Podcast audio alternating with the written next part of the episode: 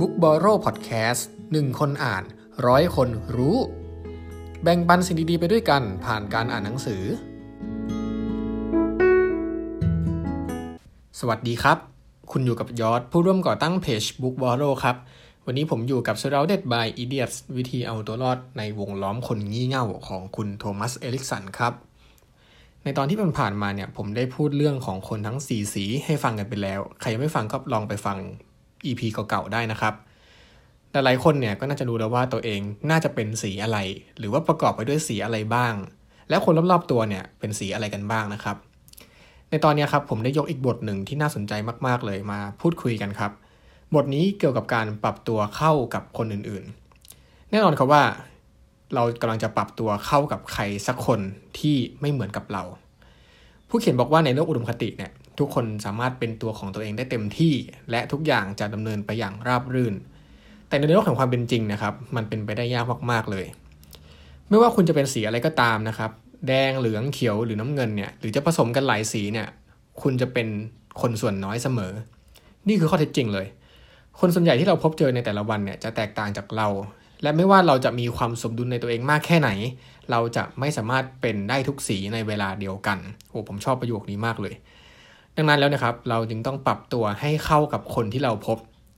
การสื่อสารที่มีประสิทธิภาพมักจะเป็นเรื่องของการปรับตัวให้เข้ากับคนอื่นนะครับ จริงๆ แล้วเนี่ยแนวคิดเรื่องการปรับตัวเข้าหาคนอื่นเนี่ยอาจจะมีหลายคนที่ไม่ยอมรับกับเรื่องนี้นะครับ ในหนังสือเองก็ได้ยกตัวอย่างของชายคนหนึ่ง ซึ่งเขาได้ไปเข้าร่วมอบรมกับผู้เขียนนะครับ เขาไม่เห็นด้วยกับโมเดลที่ผู้เขียนใช้ นั่นคือการแบ่งคนออกเป็นสีสี ชายคนนี้ครับมองว่าการปรับตัวเข้าหาคนอื่นเนี่ยมันเหมือนเป็นการหลอกให้คนอื่นหลงเชื่อในสิ่งที่เราต้องการ สิ่งที่ทำให้เขากังวลคือวิธีนี้มันใช้ไม่ได้ เพราะทุกคนเนี่ยถ้าทุกคนปรับตัวเข้าหากันนะครับ แปลว่าในโลกนี้ก็จะไม่มีใครเป็นตัวของตัวเองเลย นี่เป็นสิ่งที่ชายคนนี้ไม่ชอบเอาเสียเลยเนาะผู้เขียนบอกว่าความคิดของชายคนนี้จริง ๆ ก็มีส่วนที่น่าสนใจอยู่เหมือนกัน อย่างไรก็ตามนะครับ เราเลือกได้ว่า เราจะเป็นตัวของตัวเองต่อไป หรือเราจะปรับพฤติกรรมของตัวเราเองมากน้อยแค่ไหน ทั้งหมดนี้เราเลือกได้ครับ ยิ่งเราเรียนรู้เกี่ยวกับคนอื่นมากเท่าไหร่เนี่ยเราก็จะยิ่งตัดสินใจได้ง่ายขึ้นมากเท่านั้นพูดง่ายๆก็คือเอาแนวคิดของการแบ่งคนออกเป็นสีสีแบบนี้ไปปรับใช้ให้เหมาะสมกับตัวเองทางใครทางมันนะครับเอาละครับเราจะปรับตัวเข้ากับคนสีแดงได้ยังไงดี อย่างที่เรารู้กันว่าคนสีแดงเนี่ยบอกว่าเร็วคือดีใช่ไหมครับดังนั้นแล้วเนี่ยเวลาคนสีแดงขออะไร เราก็ต้องทำอะไรให้เร็ว เร็วที่สุดเท่าที่จะทำได้เลยนะ ถ้าเร็วกว่านั้นได้ก็ยิ่งดี คนสีแดงไม่จะมองว่าคนอื่นๆรอบตัวเนี่ยทำอะไรชักช้าไปหมด ซึ่งก็เป็นอย่างนั้นอยู่แล้ว เพราะว่าคนสีแดงเนี่ยจะทำอะไรเร็วกว่าคนอื่นเสมอ หากคุณต้องการอะไรเนี่ยก็ให้พูดกับคนสีแดงไปอย่างตรงไปตรงมาเลยนะครับ ไม่ต้องอ้อมค้อมเพราะว่ามันเสียเวลา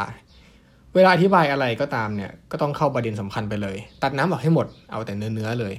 พูดให้เสียงดังฟังชัด และตรงประเด็น อย่าพูดอะไรที่ไม่จำเป็นแม้แต่นิดเดียว ผมว่านี่อาจจะฟังดูสุดโต่งไปหน่อย เราก็หวังว่าชีวิตเราเนี่ยจะไม่เจอใครที่มีสีแดงเข้มขนาดนี้นะครับ ข้อเสียอย่างหนึ่งของคนสีแดงที่เห็นได้ชัดเลยก็คือ พวกเขาเนี่ยจะไม่ค่อยให้ความสำคัญกับความสัมพันธ์กับคนอื่น พวกเขามีโอกาสจะแสดงพฤติกรรมก้าวร้าวออกมา เพื่อให้ได้สิ่งที่ต้องการได้ สิ่งที่เราต้องทำนะครับก็คือแสดงความคิดเห็นออกไปตรงๆ แบบแรงๆไปเลยนะว่า เฮ้ยสิ่งที่นายทำเนี่ยมันไม่ถูกนะ การใช้อารมณ์เนี่ยไม่ใช่พฤติกรรมของคนที่มีวุฒิภาวะเขาทำกัน คือทำยังไงก็ได้นะครับ สิ่งที่สำคัญเลยก็คืออย่าให้คนสีแดงได้สิ่งที่ต้องการ โดยการใช้พฤติกรรมที่ไม่เหมาะสมครับ สีต่อมาคือสีเหลืองครับ คนสีเหลืองเนี่ยเดี๋ยวที่เรารู้กันเนาะชอบสร้างความสนุกสนาน เน้นไปที่การสร้างความสัมพันธ์กับทุกคน คนสีเหลืองเนี่ยจะมีประสิทธิภาพสูงที่สุดเมื่อรู้สึกมีความสุข อิ่มอกอิ่มใจ ความคิดสร้างสรรค์จะกระฉูดเลย รวมถึงพลังบวกก็หลั่งไหลมาอย่างเต็มที่เลยนะครับ ดังนั้นแล้วเนี่ยเราต้องสร้างบรรยากาศที่อบอุ่น และเป็นมิตรรอบๆ กับคนสีนี้นะครับ ยิ้มให้มากเข้าไว้ หัวเราะให้สนุกสนาน รับฟังเรื่องบ้าๆบอๆที่คนสีนี้เล่าให้ฟังบ้างนะครับ หัวเราะไปกับความคิดเห็นแบบเด็ก ๆ ของพวกเขา ถ้าเราทำสิ่งเหล่านี้ได้เนี่ย คนสีเหลืองก็จะรู้สึกดีกับตัวเรามากขึ้น และพร้อมที่จะรับฟังเรามากขึ้น ซึ่งก็เป็นเรื่องที่ดีในด้านการทำงานของคนสีเหลืองนะครับผู้เขียนบอกว่าอย่าเน้นรายละเอียดมากนะครับ คนสีนี้จะตรงข้ามกับคนสีน้ำเงินอย่างสิ้นเชิงเลย คนสีน้ำเงินอาจจะอยากรู้ว่าเครื่องกระจายเสียงแบบรอบทิศทางเนี่ยทำงานยังไง มีกลไกข้างในยังไง แต่คนสีเหลืองเนี่ยต้องการรู้แค่ว่ามันเปิดยังไงแค่นั้นเอง ข้อเท็จจริงที่อาจจะยอมรับได้ยากหน่อยก็คือคนสีเหลืองเนี่ยเป็นผู้ฟังที่แย่เอามากๆเลย ในหนังสือเขาใช้คำนี้เลยนะครับ คนสีเหลืองเนี่ยไม่ได้อยากจะฟัง พวกเขาอยากจะพูด พวกเขาคิดว่าตัวเองอธิบายทุกอย่างได้ดีกว่าคนอื่นๆมาก ปัญหาก็คือพวกเขาเนี่ยมักจะไม่รู้ตัวเลยด้วยซ้ำนะครับ พวกเขาพูดมากกว่าลงมือทำหากเราอยากจะช่วยเพื่อนสีเหลืองเนี่ยสิ่งที่เราต้องทำก็คือโน้มน้าวให้พวกเขาลงมือทำให้ได้ พยายามผลักดันแต่ต้องไม่แรงนะครับ ปฏิบัติต่อพวกเขาในทำนองเดียวกับที่เราปฏิบัติต่อเด็กๆ ใจดีและชัดเจน